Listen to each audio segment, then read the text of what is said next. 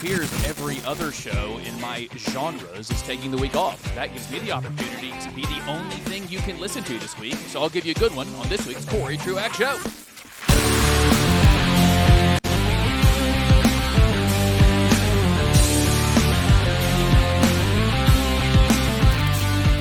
We spent last week, that's me, my wife, and the rest of my family, all the extended family, up in the mountains of eastern Tennessee. And so I didn't have a episode for you.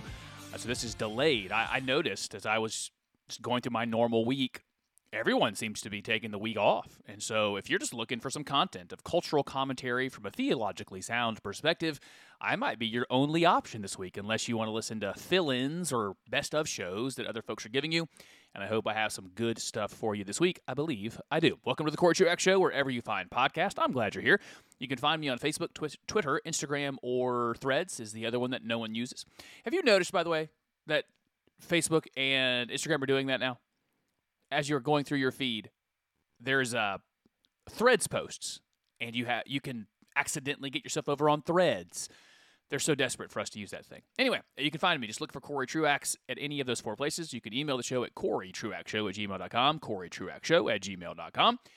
And I, oh yeah, the last thing I'll tell you is I am one of the elders over at Beechwood Church in Greenville. We meet at 10:30 on Sunday mornings.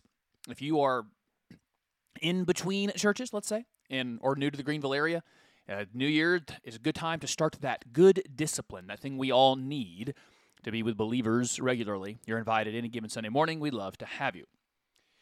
Now, I look back on the year. It's actually one of the only only cliche things I really love about radio and broadcasting. I love year in review shows. Most of the other cliched things I don't like to do. I, I, I, I like to do content that's not everyone else is doing. Now, granted, I'm not going to do one of those for you today. I'm not going to do a uh, a look back, but I had two corresponding thoughts. One, I was thinking, what was the defining story or thread of 2023 in various categories in politics and entertainment in uh, in church world what in, the world like just going through all of those categories now off the top of my head in entertainment i'm finding that thread that theme is aspirational art found it in the gilded age we started watching the crown i'm now seeing more and more that uh, there's our art is telling us we want to aspire to something higher. Culture has become so low, we want an actual high society again. Even if we don't have the discipline and ability to go get it, our people desire it. In international affairs, instability has been the theme. Two wars going on on this globe that get a lot of press, but other wars going on and seemingly uh, high tensions in parts of the world, like China wanting to finally take Taiwan in fullness in politics, uh, general malaise and cantankerousness. Now, I would put malaise as a real theme. Uh, I've never seen a primary in my, and I'm a student of history. I've never known a primary with this type of staticness. There's in the past few primary seasons, you'll have people have crests and valleys and various uh, runs people will go on. Really, this primary since it began has been exactly the same. I mean, Nikki Haley's on a run, sort of, but that's been it. Otherwise, it's been a very a fairly static campaign. Over in the church world, I think the defining debate of the of the year has been the Christian's relationship to governments. What's now been called the Moscow mood from the postmillennial theonomy types up in Moscow, Idaho.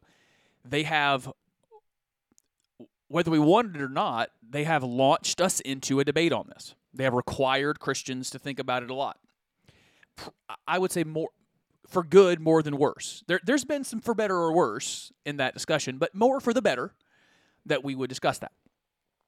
And so, in that realm, that, that was one thought.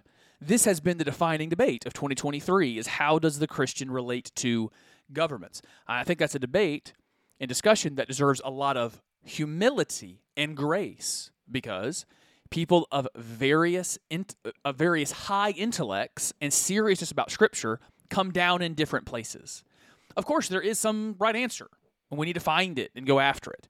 Uh, but that needs to happen with a great deal of humility and grace because I, you know what, I could be wrong about how I relate to governments, and Someone else could be right. All right. So, in that realm, that corresponded with a story I heard recently on NPR. It was six minutes long. I don't think I'm going to make you listen to the whole thing, but I want us as believers, that's the vast majority of my audience, to understand our cultural moment and where we are. And when we Christians say unapologetically, yes, we think Christianity and its values and its ways are the best ones that will make business work best and make government work best and the family work best and education work best. These are the best ways. That a world that has been discipled for almost 100 years in a hard separation, not of church and state, but a hard separation of culture and church, uh, of government and church thinking, not church as institution, but religion itself must be expelled as if secularism isn't a religion. We need to know the tenor and tone we take uh, sh- should be informed by the skepticism out there. At least I think we should be informed by that. So I want you to listen to this. I'm going to start and stop it along the way. The skepticism shown by a secular world towards Christianity when it comes to influencing culture and government. And second, for those of us who are theonomists, we do think God's ways should be instituted rightly, lawfully. And when I say lawfully, not just in the law, but the way we pursue that should be pursued lawfully in the system that we exist in which we exist. That the people we're partnering with, some of the people that have that same position, have that position from a very theologically uh, backward perspective. They came to the same answer, but their math was very different. Their formula they got to to get their answer is different than our own. All right, let's do this. Uh, we'll start and stop along the way. Here is NPR with a story about Speaker Mike Johnson and his ties to far right Christian nationalists. Here we go. House Speaker Mike Johnson is the keynote speaker at an event for a National Association of Lawmakers tonight. The group is working to take conservative Christian control at every level of government. Now, their views go further than abolishing abortion nationwide or walk. First, that ominous idea. They're trying to take control at every area of government, Christian conservatives. Yeah, and what movement isn't? The left the left wing secularists are everywhere in between all the all the ideologies of the world are trying to get control and institute their thinking. That's not unique to the Christian right. Nationwide or walking back same sex marital rights. At a conference that this group held earlier this year, one speaker defended the idea of the death penalty for gay people. Johnson's ties to far right Christian movements are unprecedented for a lawmaker in such a high position of authority. And some warn that those movements. It's not unprecedented, for the record. I mean, the stuff that you guys call far right was very literally the position of every president we had up until I don't know Obama. The, the, Clintons were against gay marriage. All right. The now the death penalty for homosexuality. that would have probably been an unacceptable, unacceptable public position 80 years ago, 100 years ago it's not unprecedented. It's because you guys don't have any kind of perspective on history that you think these are insane ideas. Warn that those movements pose a great danger to American democracy. NPR's domestic extremism correspondent Odette Yousef reports. I can't believe they have one of those. A domestic extremist correspondent. Yeah, let me let me guess who your domestic extremists are.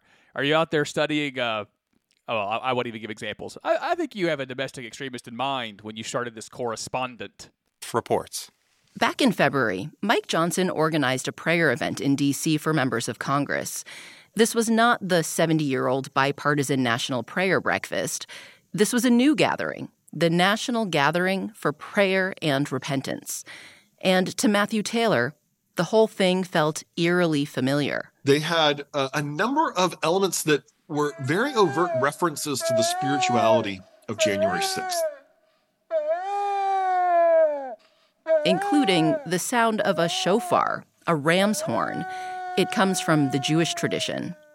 Right. So uh, I've already critiqued them a good bit, but I think you, we that do believe Christianity has an important place in all of culture recognize that some of your partners who think that are the shofar people. They're the people who have the ram's horn and blow it for some unknown reason because they, I guess they think it has some kind of mystical power. This is a part me trying to make sure we all understand. uh, that the movement we're in might have some own its problems we've got to take care of internally. Taylor is a religious scholar at the Institute for Islamic, Christian, and Jewish Studies in Baltimore. They had pauses in the in the ceremony where they they they had people on stage blowing shofars and then they had prayers of repentance prayers of spiritual warfare over the the country the tone, message, and involvement of certain evangelical leaders put into public view Johnson's connections with figures that Taylor considers to be Christian extremists. Johnson is a Southern Baptist, but it's his ties with a particular network of non denominational charismatic Christians that's drawing scrutiny. The network is known as the New Apostolic Reformation, or NAR. Ah, there lies the problem. First, for this Taylor guy who considers people who might have prayers of repentance and prayers of spiritual warfare over the country that he calls us extremists, I don't care. I don't particularly care that you call me that. Now, grant this the prayer that would be prayed in a highly theologically serious reformed congregation like the one I am a part of. When we're praying spiritual warfare about our country, it's going to sound a little different. It's going to be more lofty and more about God's sovereignty over the uh, the ideologies that uh, arrayed against King Jesus. Yes, prayers of repentance are probably going to sound again more lofty than this group, but this is the other part of the um, this, the reason I'm doing this. I'm doing it for two reasons. One, we hear the skepticism, and I, I want to dis, disarm it and, and say to you, don't be don't be de- deferred or demurred by their skepticism. A lot of their complaints are illegitimate, but also recognize our Southern Baptist Speaker of the House that we're all excited about does get involved in these new ap- new apostolic Reformation people. If you're unfamiliar with them, you need to get familiar. The Christianity that's often growing in Asia and Africa often comes from them who thinks there are still apostles speaking for God, that there's new revelation, these very charismatic, we need miracles type people that's who's often involved in trying to theonomize the world as well. We should at least be aware of that. The movement is small but growing quickly, and so is its political influence. Its followers believe there is a theological imperative to bring America under, quote, biblical governance. They have a plan. It's known as the Seven Mountains Mandate or Dominion Theology. I've covered this many times. Again, they didn't come up with the Seven Mountains anthropologists came up with those seven categories of how cultures work. And I don't have them off the top of my head, but it's things like uh, family, government, arts, media, like news media, uh, education. There's more. Uh, that, and so I've said that the, yes, the dominionists, the NAR people are nutty, but those categories are good. It's good that Christianity would be influential in the boardroom. That's that's business. That's one I forgot. The boardroom where we're making dis- making decisions about what compensation is fair, what insurance plans are best, what work life balance is best, so husbands can and, and wives can raise their kids and be and spend time together and not be at work twenty four seven it's good for it to be there, and then it's good to go over to not just the boardroom, but to the committee room and discuss what kind of laws would be best. And those Christian ideas will be not just good in the boardroom and in the committee room, but they need to go on over to the. let me think of another another room here. Go over to the interrogation room and be in criminal justice, and go over to the operating room and be be there. It's important, yes, that we're in all of the places. Uh, but here now, here's more about these NAR dominionists. Dominionism is the theocratic idea that Christians are called by God to exercise dominion over every aspect of society by taking control of political and cultural institutions. Again, the, the, the ideology of everybody. The secular leftists thinks that their secular humanism needs to be influential in everything.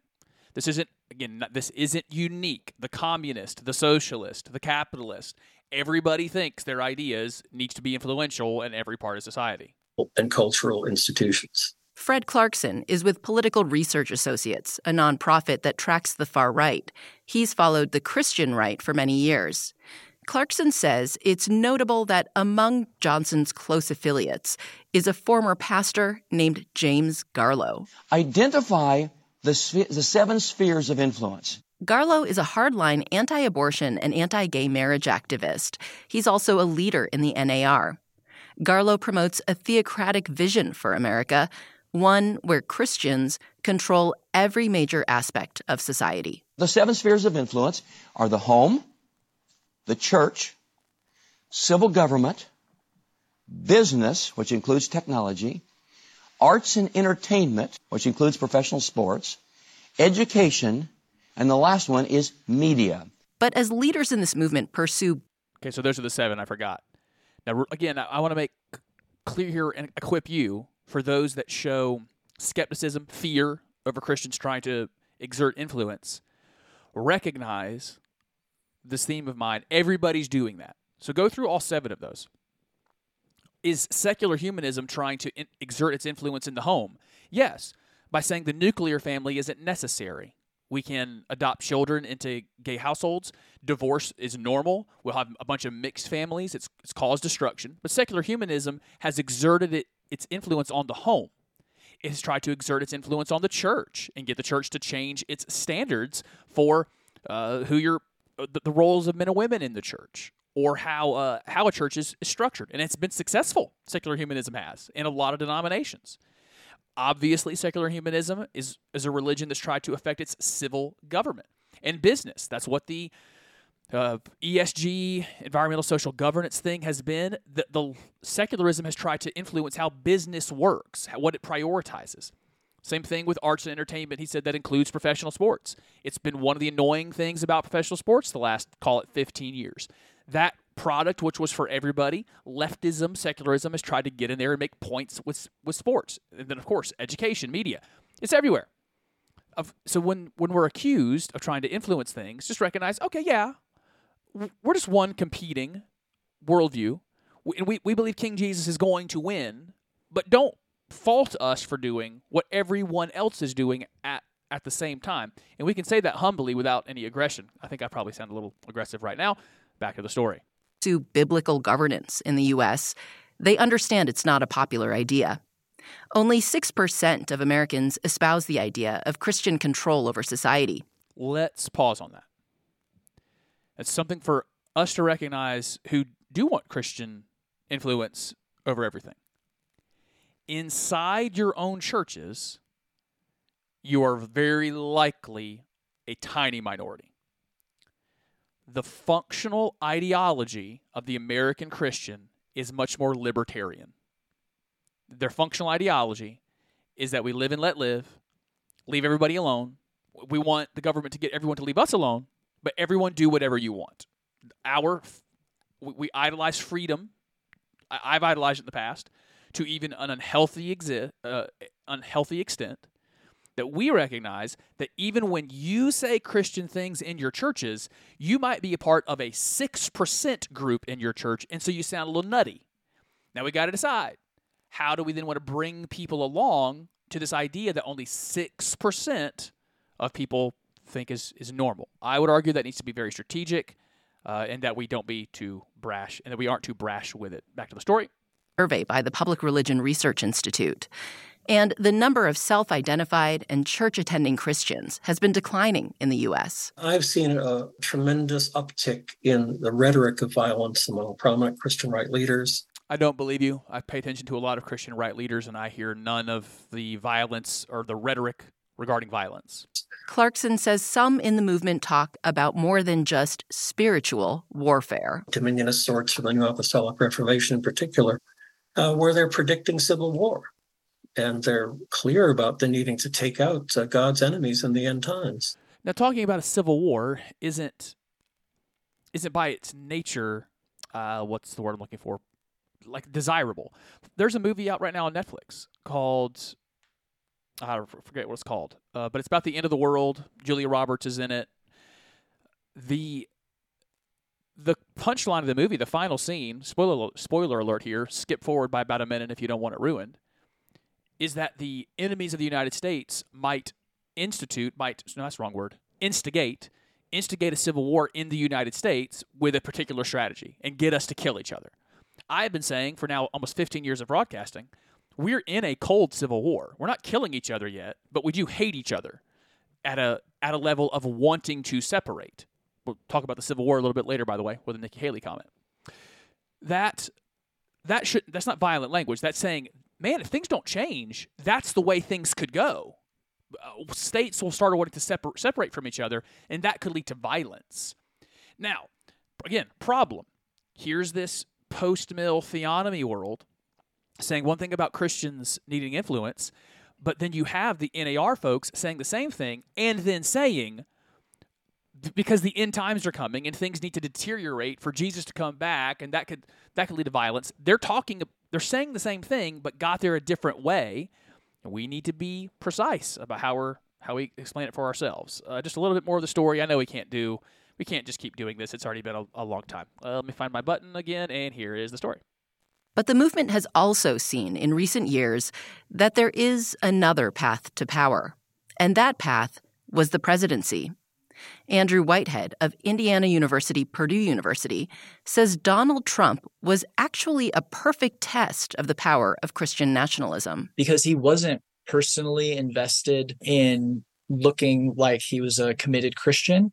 Instead, Trump positioned himself as a renegade populist, not someone pursuing a theological agenda. But he was committed to using the rhetoric of Christian nationalism and promising access to political power for those groups. NAR leaders were early to endorse Trump when he ran in 2016. After he. And I think that's my final thought I want to give. It's just we, we should recognize as well how tied up this thinking is, or at least the public perception of this movement of Christians saying out loud, yeah, we think Christianity should be the dominant force in a culture and that it would be good for everybody. Unfortunately, that movement is tied to the most unpopular person in American public life, the most toxic person in American public life. This is why this is a, a long term project because he, that personality, who seems to be now ascended, probably coming back onto the scene, is going to have to fade all right, that's it. I could. There's two more minutes of that story, but I just really wanted to give you those two things. There's skepticism. There's fear about people saying out loud Christianity should be dominant. We should be able to respond. Hey, hey, hey, that's not new. Everybody wants that. Everybody wants their ideology to be. Uh, everybody wants their ideology to be ascendant in a culture because they think it's good for everybody. And we, we, we believe that. We think where Christianity thrives, a people will thrive. They'll do really well with Christian thinking. And we can even look back on the past and show, man, there were some real problems in this country. But uh, at the same time, when families were intact, when businesses were not just about shareholder value, when education was about the, the moral formation, what, what came along was actual better educational outcomes too. We were smarter, we had better cognition. Now, don't you want Christian thinking informing what people are designing to be on your apps, on your kids' tablets and phones? I know I do. So we want to be able to respond to that. And then second, we should be aware. There's people that use a lot of the same Jesus language, and they are the NAR people are not coming from coming at it from the same way we are. I'll play this little sound for you. One final thing on this, and I have more topics for you. I just think this is great. It, it went semi-viral. Some Christians walked into a a Walmart in Kansas City, Missouri, started caroling. It wasn't many, and it by the end, it sounded like this, what you're about to hear. Uh, I don't know, this is 50, 60 people just gathered in the produce section. And I, I think the original carolers, carolers were like five or six people, but here's how what it sounded like by the end.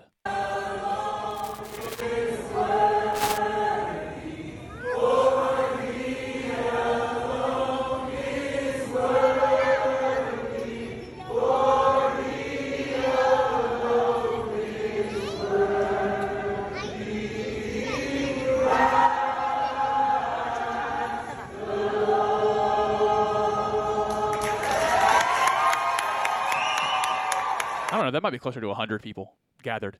Uh, it's one one of the pictures. Those of us who do want a more Christianized world, we'd love for that to be more normal. Uh, if people are going to sing in public, they sing "He alone is worthy," and it's not a Nicki Minaj song that people are singing along with all together. I said the most significant debate all year long, and I think we're going to have it again next year because it's an election year and it can get nasty. The debate has been about what we're supposed to do with the law, what Christians are supposed to do with biblical thinking, biblical law in a modern age, and all year long. I've been telling you, I've been trying to apply that biblical thinking to our modern world, looking at the Old Testament law.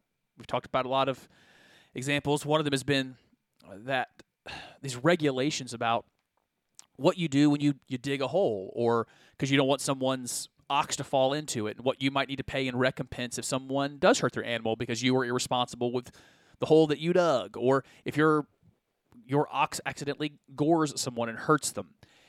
And while I know that's unlikely that your ox, because you don't own one, has fell in a hole or gored somebody, the modern day equivalent to that might have happened to you. And I think that modern day equivalent is when you get hurt at work or hurt in a car accident. Listen, those things are really severe. Medical medical bills pile up.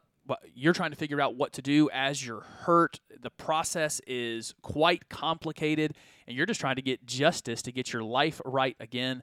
If that's happened to you in a car accident or getting hurt hurt at work, I don't want you to be intimidated by it. I've got someone I want to point you towards his name is Samuel Harms. He's an attorney here in Greenville. You can Google him. It's Samuel Harms, H A R M S. Uh, it's uh, as in stay out of harm's way. His number is 864 666 6666. Samuel Harms, attorney at Law Friel. Don't try to do those things alone. Get in touch with Samuel Harms to get some help. Uh, it's Samuel Harms here in Greenville. His address is 33 Market Point Drive, Greenville, South Carolina 29607. The number is 666 6666. For real, if you have been hurt, because someone didn't cover their hole or you're have been hurt by someone's modern day ox, their car, in a car accident or hurt at work, give Samuel Harms a call. Don't try to navigate it alone. It's Samuel Harms at 666 6666. A few more things I want to do today. Uh, yeah, one more reminder. No, no prophecies I want to give you for the new year. As some shows do, they look back on 2023 and then look forward on the year and try to give you predictions more want to give you counsel and a warning. We really need to be the people of peace. It's about to be Trump year again. I don't even say his name much on the show because I know it causes such a reaction in people, positive and negative. It's election year. We got to be the people of peace. That doesn't mean not saying true and hard things, but it, it does mean some stuff that I'm I'm already seeing I'm already discouraged by on the internet. I'm, I've already got people trying to bind consciences to, to say to Christians, Trump's enemies are so devilish, you must vote for him. You must support him, period, bottom line. Don't, don't be those people in the new year. Don't bind consciences that way. Can I also tell you that chastisement is not as effective as convincing? Sometimes chastisement is and correction are necessary when you have the proper authority and you're based in the scriptures. But I, I can just tell you, convincing someone, trying to bring them over, and having that tone is way better than trying to guilt someone into doing doing something. Again, that's not that's not trying to exclude the idea of calling out sin. We got to do that. But the the tone next year, I if it's like 2016, if it's like 2020, it's just a lot of cantankerous guilting of one another as we accuse each other of various levels of immorality. I don't want it. And I, not only do I not want it, I'm, I'm asking you, whoever you are, just be a person of peace, believing that the Lord knows what He's doing. Something's going to happen next November. Something's going to happen in August and July when these godless parties meet in various cities, and you can be a person of peace. Don't let it freak you out. You know, one of the broadcasters I listen to at least once or twice a week, he's making a very good point that next November, it is very likely that no matter the outcome on TV, tens of millions of people are going to say it's illegitimate and cheated. Either way, that there was cheating or illegitimacy, one way or the other, and people won't accept an outcome. Don't let that be you, especially outside of outside of uh, really solid evidence of that. Don't let it just be you that if it doesn't go the way you want, that you just call it illegitimate if you have arguments you want to make on that, I'm like the leg- legitimacy of elections. I'm willing to interact with them. I've likely interacted with everything you've interacted with. I've I've watched the documentaries, uh, but I don't want us to be the people that cause rancor because we are conspiracy theory theorizing over election outcomes. So that's I guess that's it for the new year. It's it it can get rough online. It can get rough in person. Be a person of peace, not of rancor. All right, now two political stories, and I think we're done. Uh, Nikki Haley is somewhat transcendent to be second place in the Republican primary at a rally in New Hampshire. Here are the facts of the case. She was asked about the Civil War for some reason. I don't know who's asking that at a rally. That's a very weird question to ask. And she did not bring up slavery as one of the reasons for the Civil War. Because she did not bring up slavery for reasons of uh, reasons for the Civil War, she took a bludgeoning from her fairly moderate base. I, I kind of like Nikki Haley myself, and so she walked that back and says, "Of course, it's slavery." And so then I see the online interactions that are myopic and small minded and they don't allow for enough nuance. So I just want to give you my quick take as a bit of an historian, that is my undergraduate degree, on how to think about the Civil War. If the question is, was it about slavery? The answer is yes, in part. Yes, in part. It was the um. I, don't don't believe the people who straight up say it had nothing to do with slavery. It had to do with states' rights. Yeah, yeah, yeah, it did. It was in your Constitution. The Confederate Constitution enshrined slavery. It's one of the things that was most being protected. Or you'll hear it wasn't about slavery, it was about economics. Right, right, right. Because the southern states' economic output was largely due to slave labor. The North had started to industrialize, creating machines to do things humans down here were doing. And so, uh, yeah, there was an economic threat, but again, that was directly related to slavery. So, was it about slavery? Yes, in part. This is why it's complicated. It's complicated because I would argue now and would have argued then. If a state wants to leave, can they? I would say yes. States are or should be autonomous enough to leave the union and say we don't want to be a part of this anymore. For example, 2017, after Trump was elected and California had some folks talking about seceding, I would say to them, good, that's good. If you want to do that, you should. If Texas were to want to secede, I would hope South Carolina would go with it and create its own new nation. That might be one of the things that needs to happen on this continent. That we had a good 200 plus year run, but peoples fray and fall apart. And I, I would argue, yes, it's it's good to to separate. It's if there's if there's a good reason. But one of the driving reasons to separate was to maintain slavery. So you're a you're a person fighting in that war, and the vast majority of the Southern soldiers were never slave owners, and they are believing the argument. Uh, the federal government of the United States is trying to hold on to something that's not theirs, which is my, state that is sovereign. And so I'm going to go fight off a tyrannical federal government that's trying to tell us we can't leave. And that soldier is likely believing slavery's fine. And when we defeat the federal government, we're going to have it as an institution. The one thing is good, being able to tell the federal government to shove it and have an autonomous state. The other thing is horrific evil, the enslavement of another human, especially based on just ethnicity. All right, so that's the that's it. I just wanted to give you that. I wish we had the nuance to be able to talk about it better. And if you have arguments you want me to interact with about the Civil War from 160 years ago, uh, you can get me, Corey Truax Show at gmail.com, Corey Truax Show at gmail.com, or find me on Facebook, Twitter, Instagram, or Threads. I think, yeah, this is the final thing I want to do. Maybe two more. Also, in the political world, there was this uh, impeachment inquiry launched into the Bidens. I think it's likely good just to get some questions answered. I said back in 2019, as soon as President Trump was impeached for the Ukrainian stuff, Ukrainian phone call, I said then on the air, I can go back and find the clip. I said, we're going to impeach every president from here on out. And I believe that. I think we're probably going to impeach Biden and he won't be um he won't be convicted and he'll just stay. And then whoever the next president is, if it's DeSantis or Haley, uh, they'll be impeached. And because there will never be 60 votes in the Senate, they'll always stay, or 66 votes, I think it is.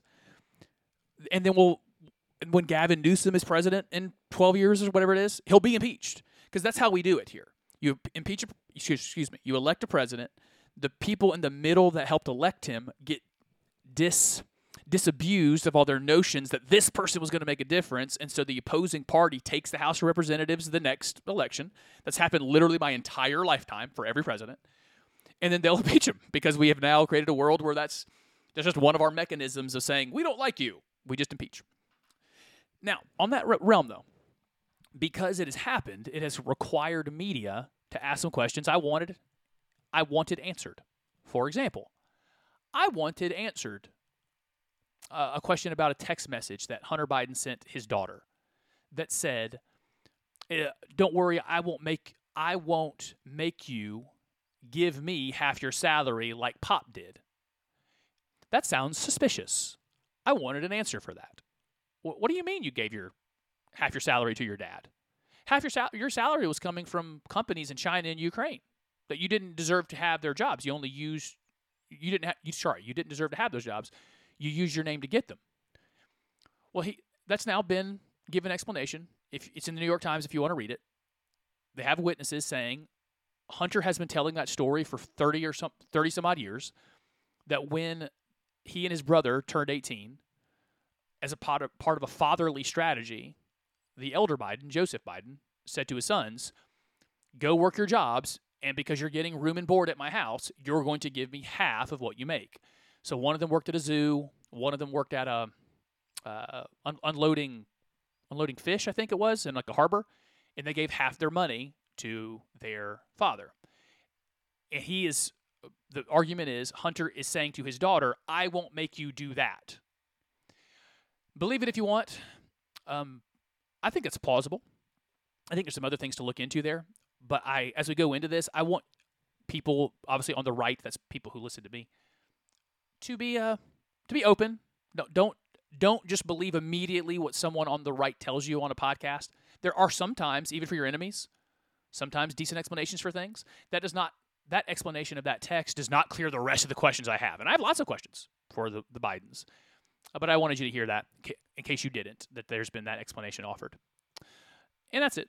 I had some like looking back some more things, but I've already gone for almost 40 minutes, and that's about as long as I think anyone should ever listen to me. Hey, thank you for an incredible 2023. I'm hopeful for some more growth in 2024 with the show. As always, I'm always grateful when you share the show. For those that support monthly, that's huge. Thank you for being that uh, being that generous the way that you are.